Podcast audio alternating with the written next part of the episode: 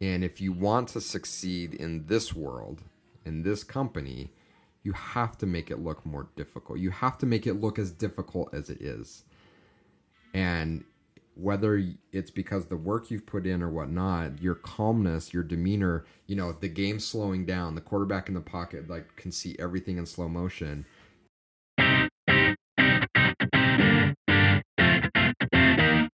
Welcome to 33 Tangents, a weekly podcast featuring a rotating panel of co hosts that all work together in the same company but live in different areas of the world. The discussions cover a wide variety of topics from digital analytics to working remotely to current happenings in business and technology. Our regular day to day conversations often go off in various directions, and the goal of this podcast is to share our ideas and find new ways to engage with others.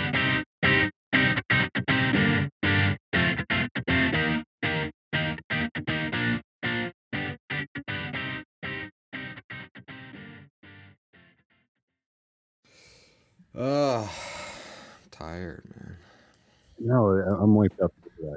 Yeah. My brain is fried. So this is going to be a fun conversation. Do you have a topic? I don't. We've done so well just riffing the last Shit, couple I weeks. I thought I'd just keep it going. I'm fired up this morning, but maybe I, I, I don't know if it's a, a good idea to, to jump into. Um, I do have a conundrum though. What would that be? Um, I've decided to uh, do a coffee membership. So, like, uh, subscription, I guess is the better term. Scrip- subscription service. So, um, I found this coffee uh, from Portland. It's, I think it's Stumptown, Stumpton. I don't know. Uh, in Oregon, I- it's delicious. I found it in my my local grocery store um, and they have a few varieties there. Um, but I'm like, man, I, I'm so consistent in my coffee consumption. I just should have it shown up to my door. Like, it'd be cool if they offered a subscription service. So I hit up their website, and lo and behold, they have a subscription service. So like every two weeks, I can get a new bag of, of coffee beans, freshly, you know, they're freshly roasted, right to my door. Super simple. Here's my conundrum. Um, can I go grab it? I think it's called the one that I've been brewing the past couple months is called Founders Blend. Okay. it- it is delicious. It's it's very vanilla y coffee, some like cocoa powder. It's just like this really smooth blend. It's just a really good bean, and I really really like it. So I've been brewing it for the past couple months, and I can order that. So every two weeks, I can get a new freshly roasted bag of Founders Blend beans. However, they have this other one that looks very seductive, where it's like the it's called like Founders Pick or something like that, and it's basically it could be beans that they offer for sale through their site, or it could be beans that they're like checking out. It's like they're experimenting. It's like, do we like these? Are we going with a new mm-hmm. blend? And so it's kind of like a mystery bag, like a grab bag of like whatever they're into right now. So it kind of keeps it fresh. So it's the Seinfeld issue where Bania is talking to Jerry about going to Mendy's for for the second time they go to Mendy's. Is like now now do we get the soup because we know the soup's really good, or do we get something else? Like on one hand, you know, if you get the soup, it's going to be really good, but then maybe you're missing out on something great. And Jerry's like, yeah, I get it. It's a risk either way. Um, so I'm I'm I'm trying to debate like, do I go with the the mystery bag approach and get exposed to maybe some really cool stuff, but maybe hit on some beans that I really don't like, or do I go with the tried and true Founders Blend that is a delicious, delicious coffee bean? Okay. A couple uh, qualifying or clarifying these the, questions. These are the heavy hitting questions we're covering. Yes, yes. so let, let, let's dig into some discovery here and, and find the right solution for you. So you haven't signed up for the subscription yet. Not yet. You've just you've just been buying the Founders Blend one off. hmm When you know is the Founders pick only available through subscription? Yes. Now, yes, with an asterisk, meaning uh, it seems like sometimes the pick could be something that you could subscribe to if you were to pick it, but it seems that other times it may be something that they may not have available for retail sale. So Founders pick is not necessarily a blend. It's a hey, try this particular. Yeah, it could be it could be one packaging one month. It could be something completely different the next month. Can you modify your subscription to say, hey, I'm going to go with the Founders pick, but if you don't like it, Uh, Yeah. you can go back. You can change it. Sure. Yeah. You know what? Go with the founder's pick. Try Mm-hmm. it two times, and if you're just finding like, yeah, it's just not your your your cup of coffee, it's not your, it, it doesn't fit your taste, then switch to the blend. You know, it can't hurt to give it a try. No, it, it can't. In fact, I've been loving the fact that we've we've had this kind of coffee exchange. Uh, I've had a couple friends. So I had a friend in in San Francisco send me some beans from his local roaster. Had a friend up in Seattle. In fact, a guy that we worked with um, at one of our clients, who's also a friend, um, send me some beans from his local roaster. And Jim was kind enough to send me some beans from the shore. Um, it has been so cool to explore all these different ones, and I need to come up. I'm sad that I haven't like created a little database to document all these because there was one, and I think the you sent me two, and the thing, the one I think I liked the most was called uh, Pirates Blend. The pirate, oh yeah, you like the Pirates blend. It was very tasty. Yeah, our favorite blend from them. It's called the Ocean City Coffee Company. Yeah. It's the Shoobie blend. Okay. So I didn't try that one. yeah, I don't I don't know if we sent you that one. No, you sent me the Pirates Blend and one called like I think maybe the Boardwalk Sea- Blend? Boardwalk. Boardwalk. Yeah. Blend. Yeah. okay. Um, so one, they actually do roast it on the boardwalk. So they've got multiple locations. They've got three on the island, two on the boardwalk, one on like kind of like the main drag in town, and then they actually have an, a a location not too far from here, like uh, Mhm. in uh, Media, Pennsylvania. But like their main location is the one on the boardwalk, and they actually roast it on the boardwalk. That is That's so their awesome. tagline, and it's Yeah. actually true because there was one time it was just like, this is maybe going back five, six years. I just kind of needed to get out of the house, and I drove down the walk on the boardwalk one night, and it's the middle of winter, so there's nobody there, and you can see them in there roasting. You just see the uh, the steam coming off the building Yeah. because they're roasting in you know in the middle of the night on the boardwalk, and it's it's really really cool. Awesome. So, our, fa- our one of our favorite blends is called the Shoobie blend, and, and people who are not from this area are not going to get the term. So, a little bit of uh, local history here.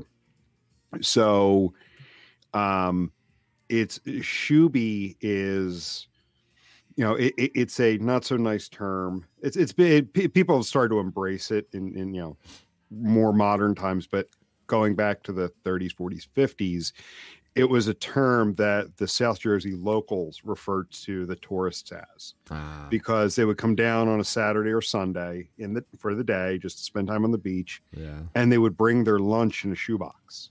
So they called them shoebies. Shoebies. So you know, if you get referred to as a shoebie down there, they're they're making fun of you as a tourist. That is awesome. Now I'm now I'm wondering if like every kind of touristy area has their own unique term for tourists because I it I think there's an episode of Family Guy where um Leafers. the- leafers right no leafers Here come the leafers all the people from New York from Manhattan coming down coming no I guess going up right going up to Rhode Island. going up to Rhode Island and uh and to look at the fall leaves the leafers Yeah. it makes me laugh Yeah. No, I, I I bet you there is. You go to any kind of like resort town or you know touristy place. Yeah, they, they've got their terms for for the the, the non locals coming in. Yeah, so funny, so funny. Uh so as I, I should mention, as as kind as Jim is to send me amazing coffee, he's also devious in in other ways. I think you sent me like five pounds of taffy that was consumed in like three. It was a one days. pound. It, it seemed like a tremendous amount of taffy. Yeah. It was so delicious and gone so quick. Similar Yeah. from the board from the from the shore, right? Yeah, it was another place on the boardwalk called uh, called Shriver's, Oh, it was so good. Oh, so delicious. and that's what I love about small towns. And what I think a lot of people actually, what uh, COVID has actually helped people embrace Mm. is with uh, the whole idea of remote working. Uh, so this actually gives us a good segue. What I love about small towns, I've got this romantic view of, of, of small towns. I eventually like we're in the, the Philadelphia suburbs, and I, at, at some point I'd like to like move to like a, a- like one of those old tiny towns somewhere. You Pro- wanted like five grand- acres and some like town Yeah. with a quaint main street. Bingo! Like I, I would love to, because you know in and you see this in, uh, in South Jersey a lot with a lot of these small shore towns.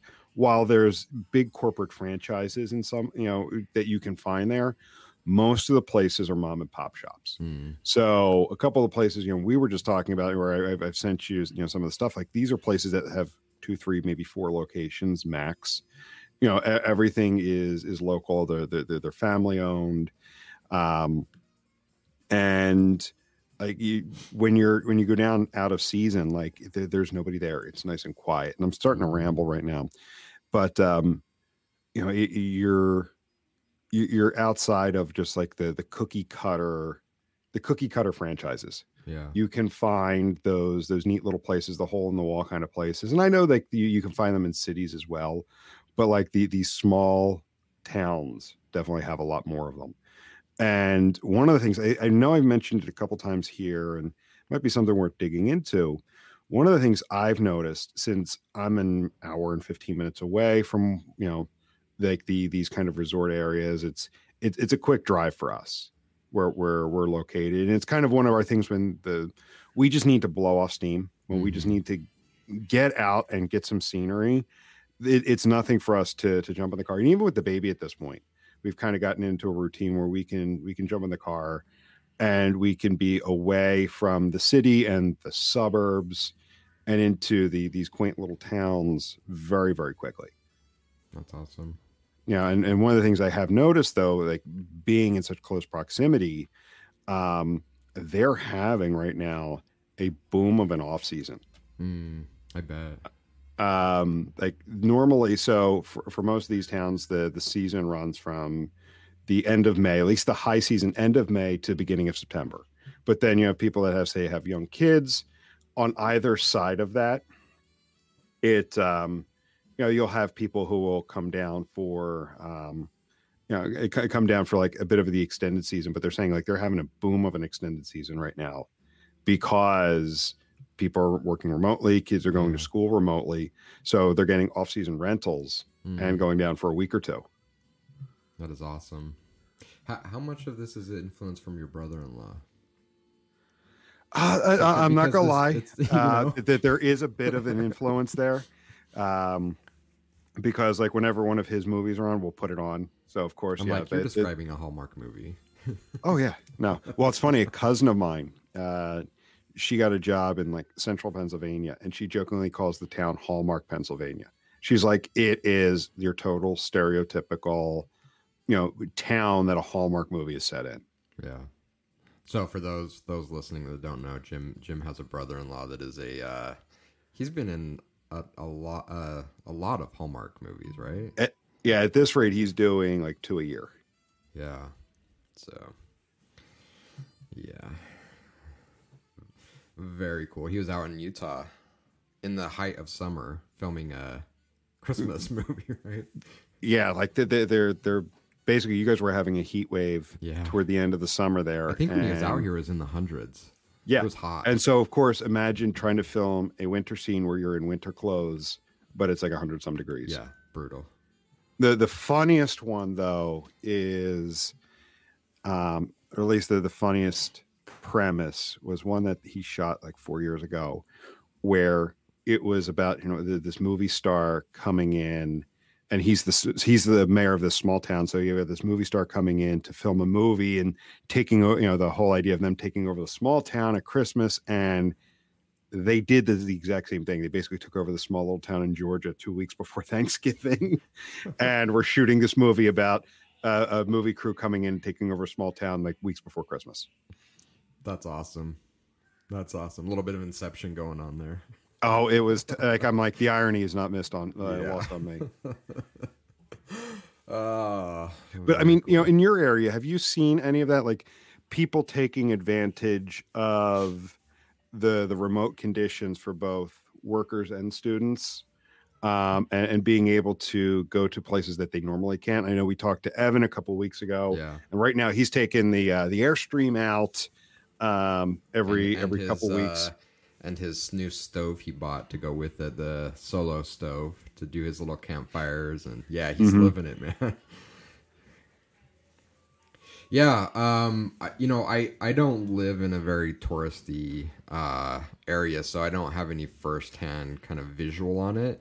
But if I if I look at my social feeds, it appears that and it would be interesting to see the the park data if they were to ever share that. It seems like um, interest in and spending time in the national parks um, in southern Utah has just exploded. And and again, I don't know if it's higher than than normal, and people are just sharing it more, but it seems like lots of people are going out into the parks lots of people are getting into backpacking even like day trips you know short trips um, so it, it, just it feels like a lot more activity uh, in the outdoors is is happening um, mm-hmm. uh, around here for sure and again i'm, I'm kind of getting that off of my social feed and seeing what people are doing but it yeah it seems like more people are taking advantage of the opportunity to just get out in nature a bit more yeah. And one of the things I've been wondering about is, you know, with remote school. So with my wife who's a school teacher, the the remote schooling has been synchronous. So mm-hmm. kids log on at got it 8 30 in the morning, and then they go from teacher to teacher, and then they wrap up at 3 10 in the afternoon or something like that. Mm-hmm. Um, I was as the, originally they were going to go back hybrid, but then when they moved to remote, I, I was kind of thinking, well, if they were really smart, they would do some kind of asynchronous learning. Yeah. Where, you know, like you plan a week ahead of time of what the assignments are, and then you have like meetups and small group chats with students, and students are able to do the work asynchronously. You do your work asynchronously. And then most of the time, then during the day, is for able to have one-on-ones or small group meetings with students to really get into those that that need the help instead of just talking to a zoom room of, of, yeah. of people um, I'm curious though about like other school districts who did maybe some level of uh, asynchronous learning. So that's definitely what we're we're doing. In fact, I don't know if you can hear it in the background. I can. My my five year old is doing his coursework right now. Um, so mm-hmm. he's in, in kindergarten. Um, some of his classmates. So we we have, and I can't imagine the extra burden on the on the teachers. It's it's probably a lot. I'm I'm sure. Um, but but we have a we had an option. Um, and a lot of his classmates are just back in school. Um, however, it was shut down for two or three weeks because the teacher's aide um, unfortunately came down with COVID, so they they shut mm-hmm. down the class. But he's been remote since the beginning of school year, and it it's um, she records the content ahead of time, and when he's ready, he can log in and consume it. Um, I've tried to force him to be on a bit of a schedule, and it's kind of morning times for him, and when he does it, but it's not like you have to start at nine because that's when the class starts. It's it's all available for for him on demand. Um, the teacher every other week has an office hour where you can go in uh, or you can schedule time with her and go in and just kind of talk about progress. But she's also been really great about just placing random phone calls saying, hey, just checking in, you know, how's he doing? Here's what I'm seeing. Um, and, you know, I know there's been lots of pushback. I know it's not perfect. It's it's hard on teachers. It's hard on students. Um, but he's really been been thriving in this scenario. And for you know, for us, where I'm not tethered to an office, we can do anything. That gives us just that ultimate flexibility if we wanted to. It's like, hey, let's you know pick up and drive down to Southern California for a few days, and there's nothing stopping it, right? Mm-hmm. Because mm-hmm. he can do school on the road. He can do and he's already kind of programmed to to do that. So um, for us, having that um, has been extremely valuable. Again, I I know it's probably asking a lot of the teacher to kind of go in and pre-record and do that, but it's been awesome to have that available on demand. Mm-hmm. No, actually, actually, like that. That's exactly where I was going. So, so a few things there. Um, you know, with, with, a lot of the remote learning, I, I can't uh, help but think back to a conversation I had with Todd Shulman, at the mm. Christian Science Monitor. Um, we've talked about it multiple times where a few years ago he and his family spent 11 months i think it was yeah in on the big island in hawaii and it was like their, their long-term plan and i spent some time talking to him about it and his goal was that when the children were old enough they're, they're they, have, they have two children he and his wife um, when the children were old enough that they would understand like the, the they're going to they're going somewhere different than they normally would be but not too old that it interferes with like high school like mm. athletics and, and things like right. that right finding that that perfect age you know th- his plan was is they were going to go live remotely for a year and they, they end up going to to hawaii that that's the deal he was able to strike with with the monitor he worked remotely and then his wife um homeschooled them for that year mm. and i remember at one point he told me he goes i don't know if your wife wants to hear this but there's a lot of wasted time during the day. Yeah. I'm like, no, she would completely agree with you. yeah. There is a ton of wasted time. yeah. and that's why I think like asynchronous work, you know, learning right now, like that, that's the one thing watching some of these school districts that haven't embraced it. I think it's it's a missed opportunity. Yes, there is prep work that's involved. You have to be almost a week ahead of time. You know, uh, um, we're recording your content the week before, so it's ready to go.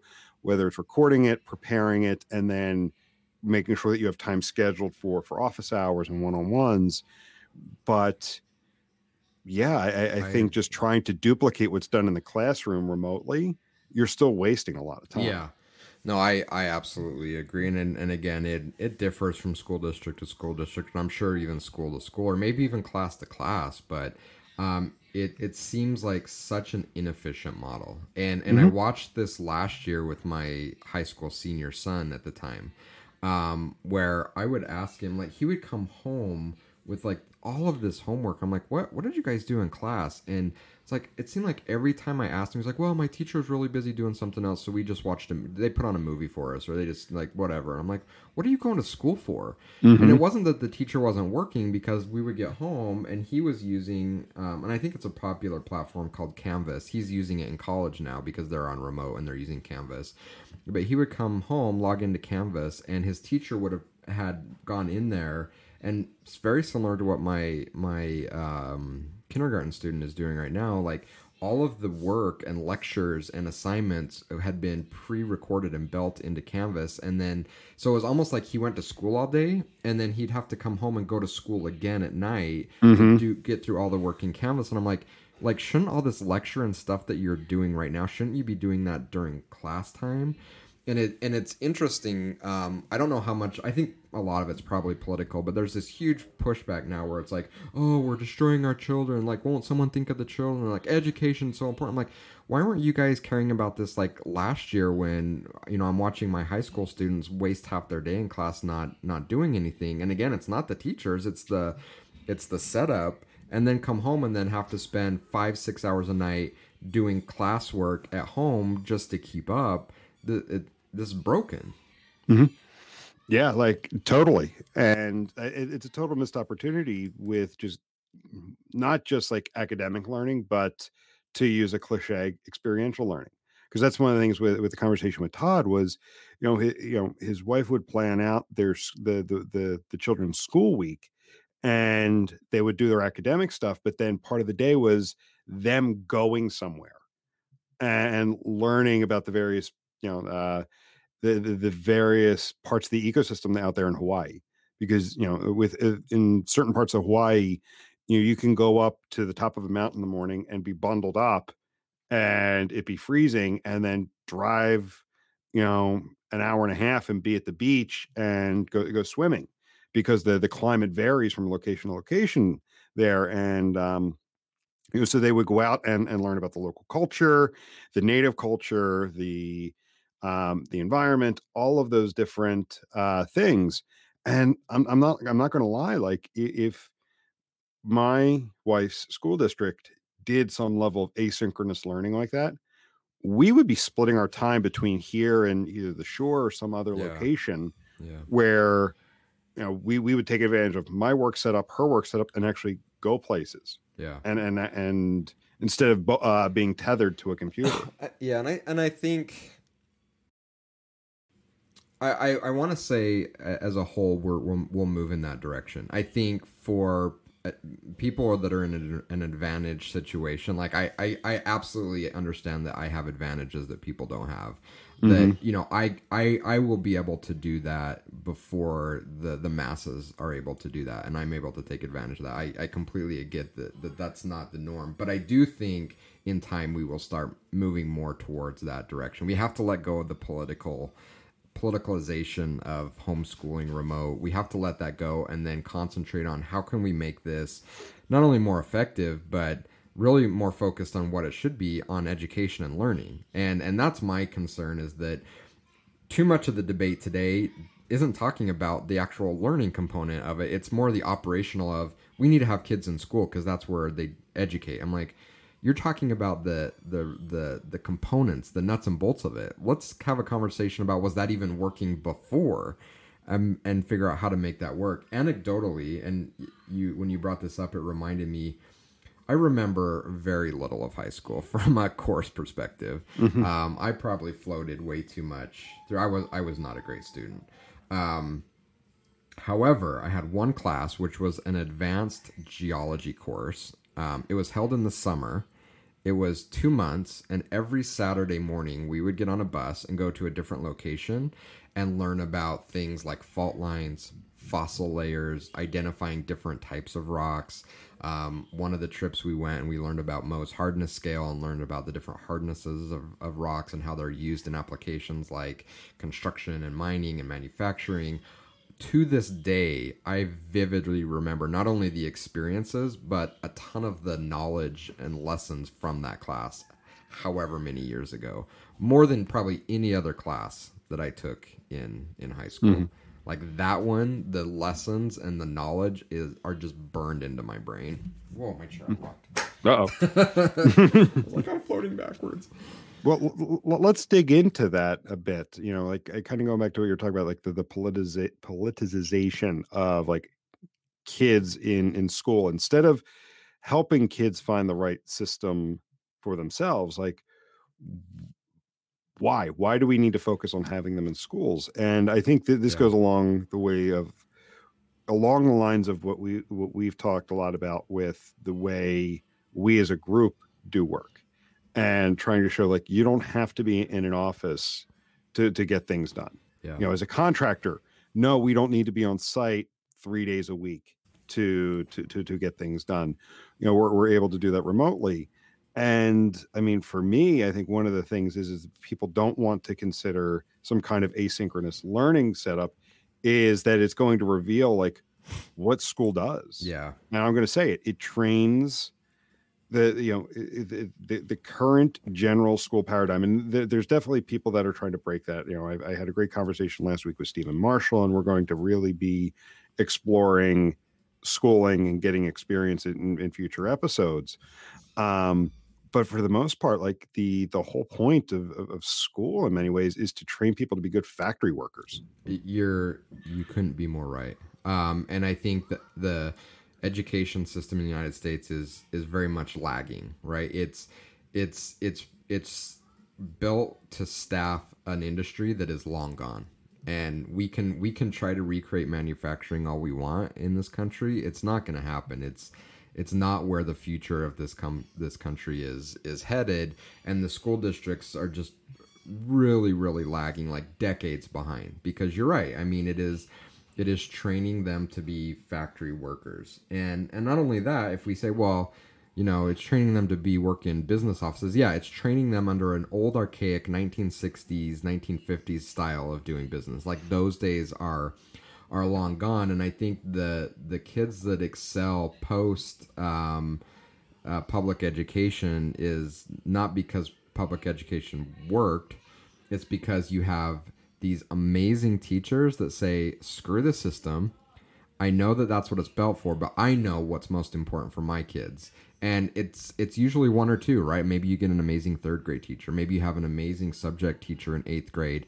And those few gems change the trajectory of kids careers. And i think that that's what that is what is making it work. Just imagine if we had a system in place that made more of those gems available, what we would be creating with our, our schooling system. And I think a lot about, and I don't know if it was within the uh, setup or or guidelines of the school district, but I remember a couple years ago, your your your wife um, putting a campaign together to raise money to get a, a 3D printer um, and um, giving that experience to her kids. It, it seems to be like something. So for for background, my mom uh, was an elementary school teacher for thirty something years, um, and I watched her spend so much of her own personal money to get things for her classroom to give her kids the experiences she felt they needed and it was just completely outside the bounds of what like her playbook was for what she should have been doing. Uh, I and I and I have to believe that her students to this day probably thank her for doing that. And I think your your wife is probably very similar, seeing some of the things that she's doing. She's like, yeah, you know, I'm gonna go with the flow, but I know what these kids really need, and I'm gonna push to make it happen. Those teachers are like the real gem, and I think are the ones that are responsible for making these kids come out of the public school system in a place to to really do something amazing. Mm-hmm. And it, it, it's funny. You made me think of an experience from high school. So so senior year, I'm taking a science elective, and you know taking an intro to to physics course, and the teacher like up until then every teacher from grade school through to high school you had like any any kind of you know mathematics or science course it was about rote memorization of formulas and theories and all of that stuff just pure memorization of it. Every test we would walk in and the formulas would be on the board. You'd write them out in big letters. Here are the formulas that are applicable to the course. And you know of course it's a shock to all of our systems the first time he does that and he goes I, I, don't care if you can memorize the formula he goes how many of you are going to be physicists when you grow up. Maybe one, maybe two. But if I can help you learn the concepts behind this, that will help you in any career you can go into. You know, how to think using the scientific method, how just physics concepts work.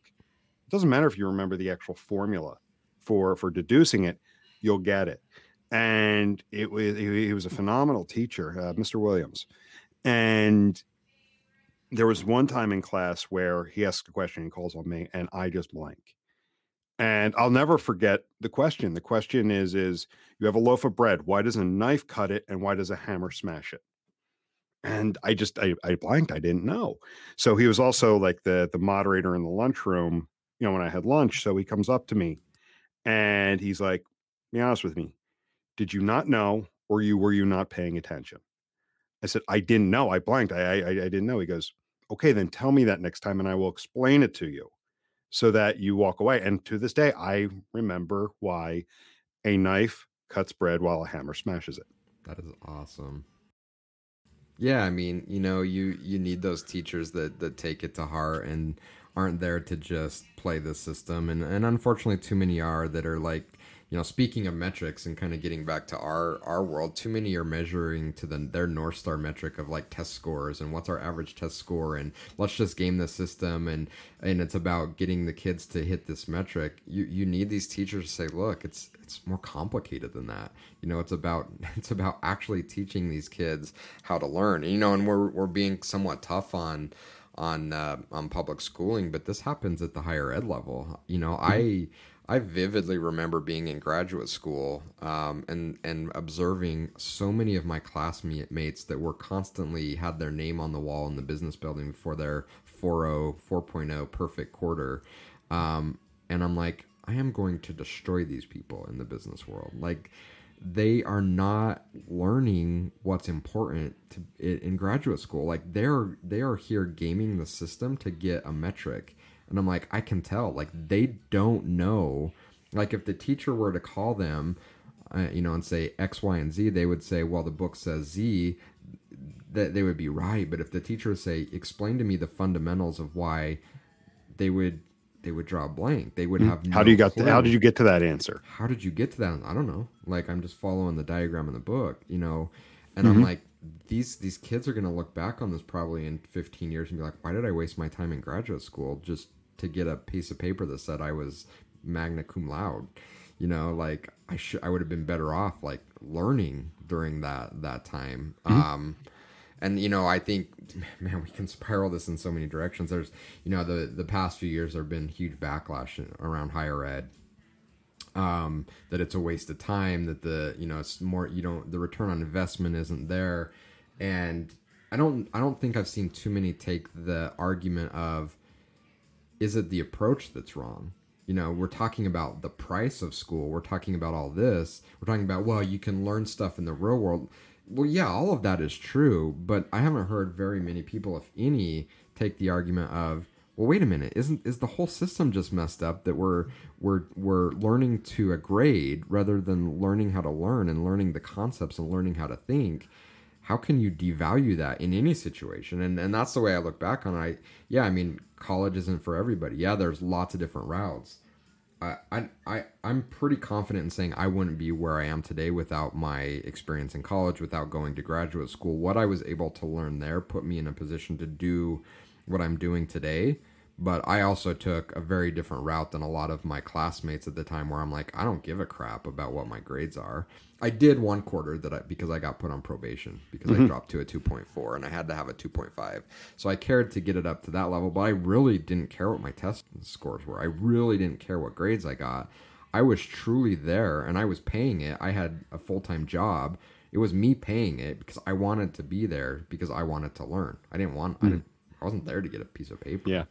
Um, and I mean, we, we could take that even further, you know, talk about, you know, you were saying people who were gaming the system in college. I mean, how many people do we run across in, in the business world where, you know, they game the system because they make themselves look busy.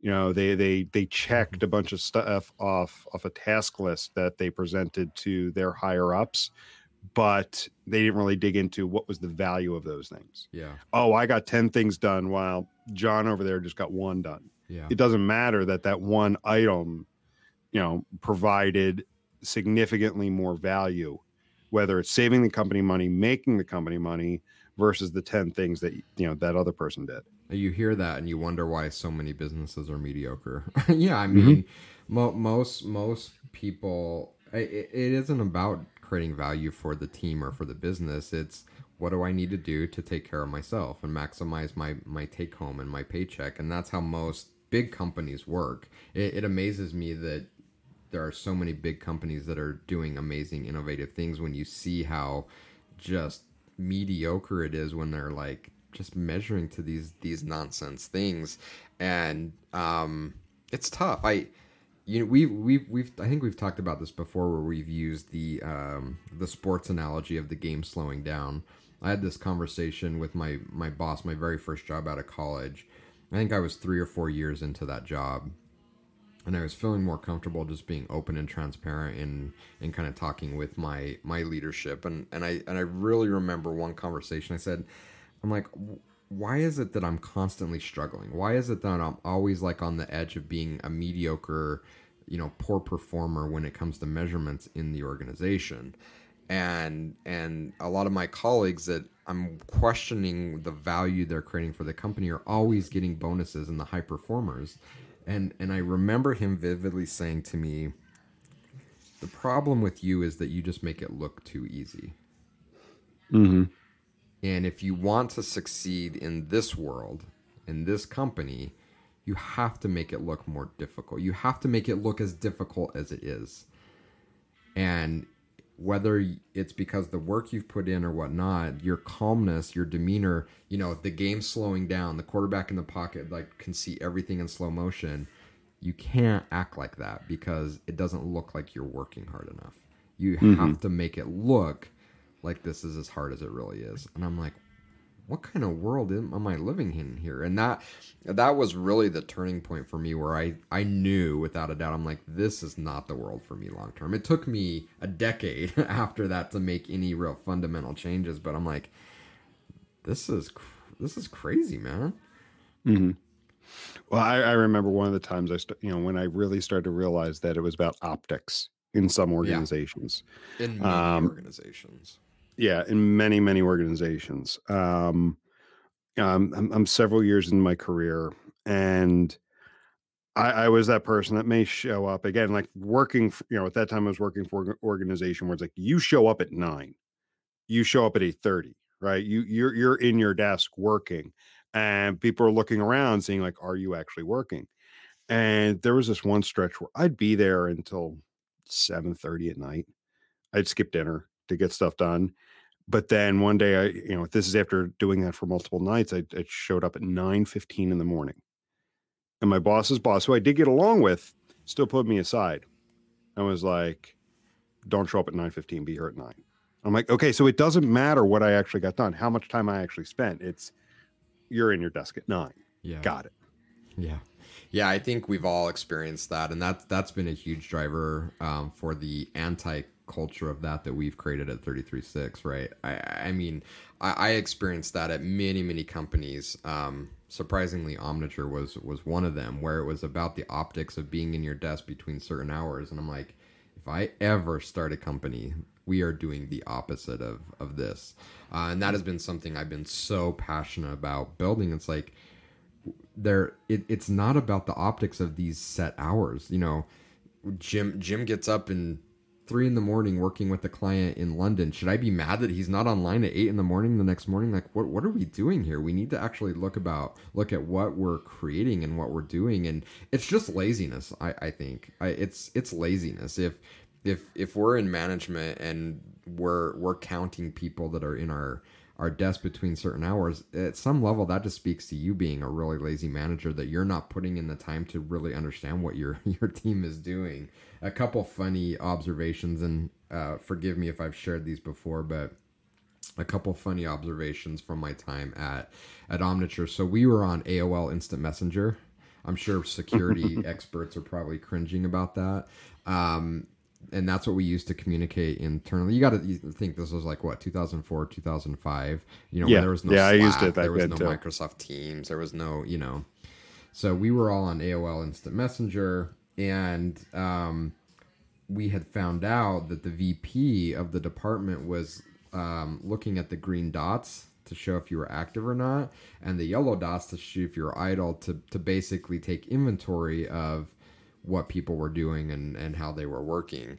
Uh, one of the engineers in the company wrote a little script that he distributed that you could install that would basically make sure that that blue, that green dot was up most of the time, so it looked like you were there even if you weren't. I thought that Nice. was that- you know people are always going to find a way around your stupid measurements. Um, the second one it just was just so crazy. Um, we were told from from the vp of the department that the higher ups in the organization um, that it was very important that we were in our desks at nine and we did not leave before six. And oh i'm laughing because it's just so ludicrous. Uh, someone in the uh, on the implementation team raised their hand and said i just have a logistical question. Um, my I, I have a, a dentist appointment coming up. My dentist doesn't open until nine. Um, you know what do we do in those occasions where we have something that just we can't we can't manage around? I i kid you not this was said with 100% sincerity. What you need to do is ask your dentist if they can open early or if they can schedule a Saturday appointment for you to get your your dental work done. Said with a hundred percent sincerity. I I'm like again like what? Where what am I What kind working? of world are we living in here? Are you are, are you are you just messing with me now, man? Like, are you being serious? Like, this is what we're mm-hmm. doing? And they were dead serious. And it wasn't necessarily because it was the VP of the department's initiative. It was, I think they were getting beat up by their senior managers saying, "Wait a minute, why why when I walk through the floor that half the team is missing at two in the afternoon? You know, you need to get your team in order." Instead of saying, "Well, wait a minute."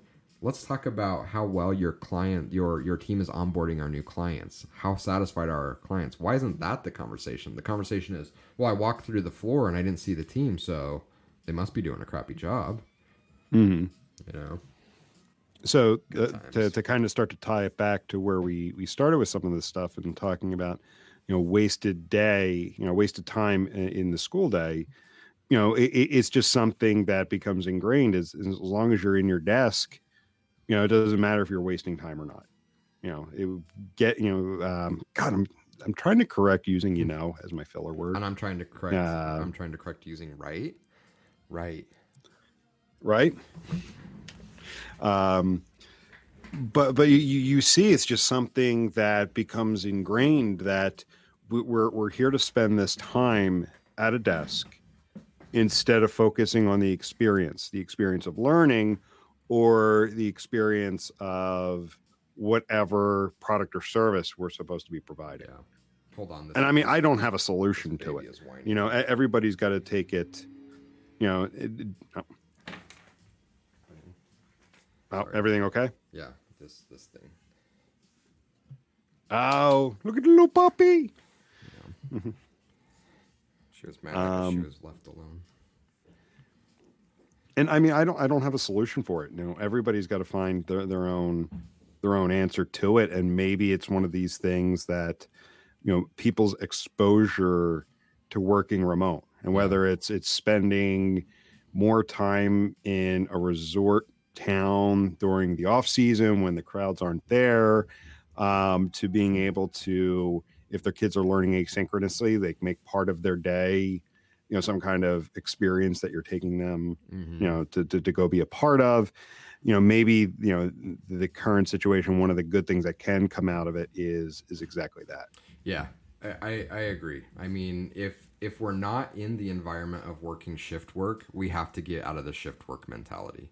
Um, and in in in so much of what we do in the knowledge space, whether that's knowledge work, whether that's knowledge from an education standpoint, um, most of that, most of the time, is not shift oriented. Um, yeah, if you look at everything that we're doing, I mean, as we started this conversation, schooling is, is often looked at as shift oriented, and it, it doesn't need to be. this is this is a challenge. Um, um, yeah, that's not gonna work. Um, It's like, come on, I, I'm, I'm ready to play. Like, Yeah. r- wrap up your little recording there. Look, do we have to do do we have to do podcasts? We have to go. Oh, I have a Simpsons donut here. Nice. Simpsons donut here. Um, we have to break out of that mentality, and I think one of the good things about um, the pandemic and everyone being remote work is that that's happening. That's being forced, right? Like, Mhm. and I just said right. Um, with with everybody being rem- remote, you know, we're not going in the office. We're not in the office nine to six anymore, and so it's it's kind of forcing that breaking of that shift work mentality, which I think is is a really really good thing. Um, I- would like to see more organizations having that conversation. Yeah, all the all the conversations around how do we do remote and support that that that are, that's great. But let's talk about breaking down barriers that were there before that didn't need to be there any longer. And that's one of the ones that I'm most passionate about. It's like this isn't shift work. What now? You want out? The joys of working from home. Yes. Um, so there you go. You know, I, I I'm I'm all discombobulated now. So, well, we'll, we'll go ahead and wrap up for, for, for now. I mean, I, I've really liked the last couple weeks coming in without a specific topic. Yeah. You know, I, I, I'll definitely get back to, to thinking through and planning some more episodes. But I like how we're, we've been able to just kind of pull a conversation out of our ass. Yeah, hopefully, hopefully listeners like it too. I, I again, you know, even though we've had specific topics and guests in the past, even in those occasions, we've we've not overly structured it, and I and I Hmm. want to. I'm glad we're staying true to that because it's one of the things that, and it's not a bad thing, but it's one of the things that, um, for me personally, whether it's podcasts or just entertainment in general, you know, especially as we were in this big boom of reality television, is that everything was just overly scripted and fake and plasticky And forced. and forced, right? And and I think ultimately people, and it's hard to pitch it to a network executive or someone that's building a big podcast network, but I think ultimately people are missing just that realism of of life, you know, and what are even the real you know the reality tv is anything but real and we wanted to keep it that you know? We didn't want it to be forced. We didn't want to have these pre-scripted questions that we thought out. It's you know i think the concept that when you john and i talked about it was what if someone walked past three guys in a coffee shop talking analytics what would they hear you know and and that's kind of the the vision i've always had in my head of of how we we make this work so Yeah. good stuff Totally. yeah i've enjoyed So these cool. i've enjoyed these Yeah, good stuff. ones. yeah Yeah. They've been good. So Yeah. cool. We'll go ahead and wrap up from now. Um, and we'll catch everybody later. See yep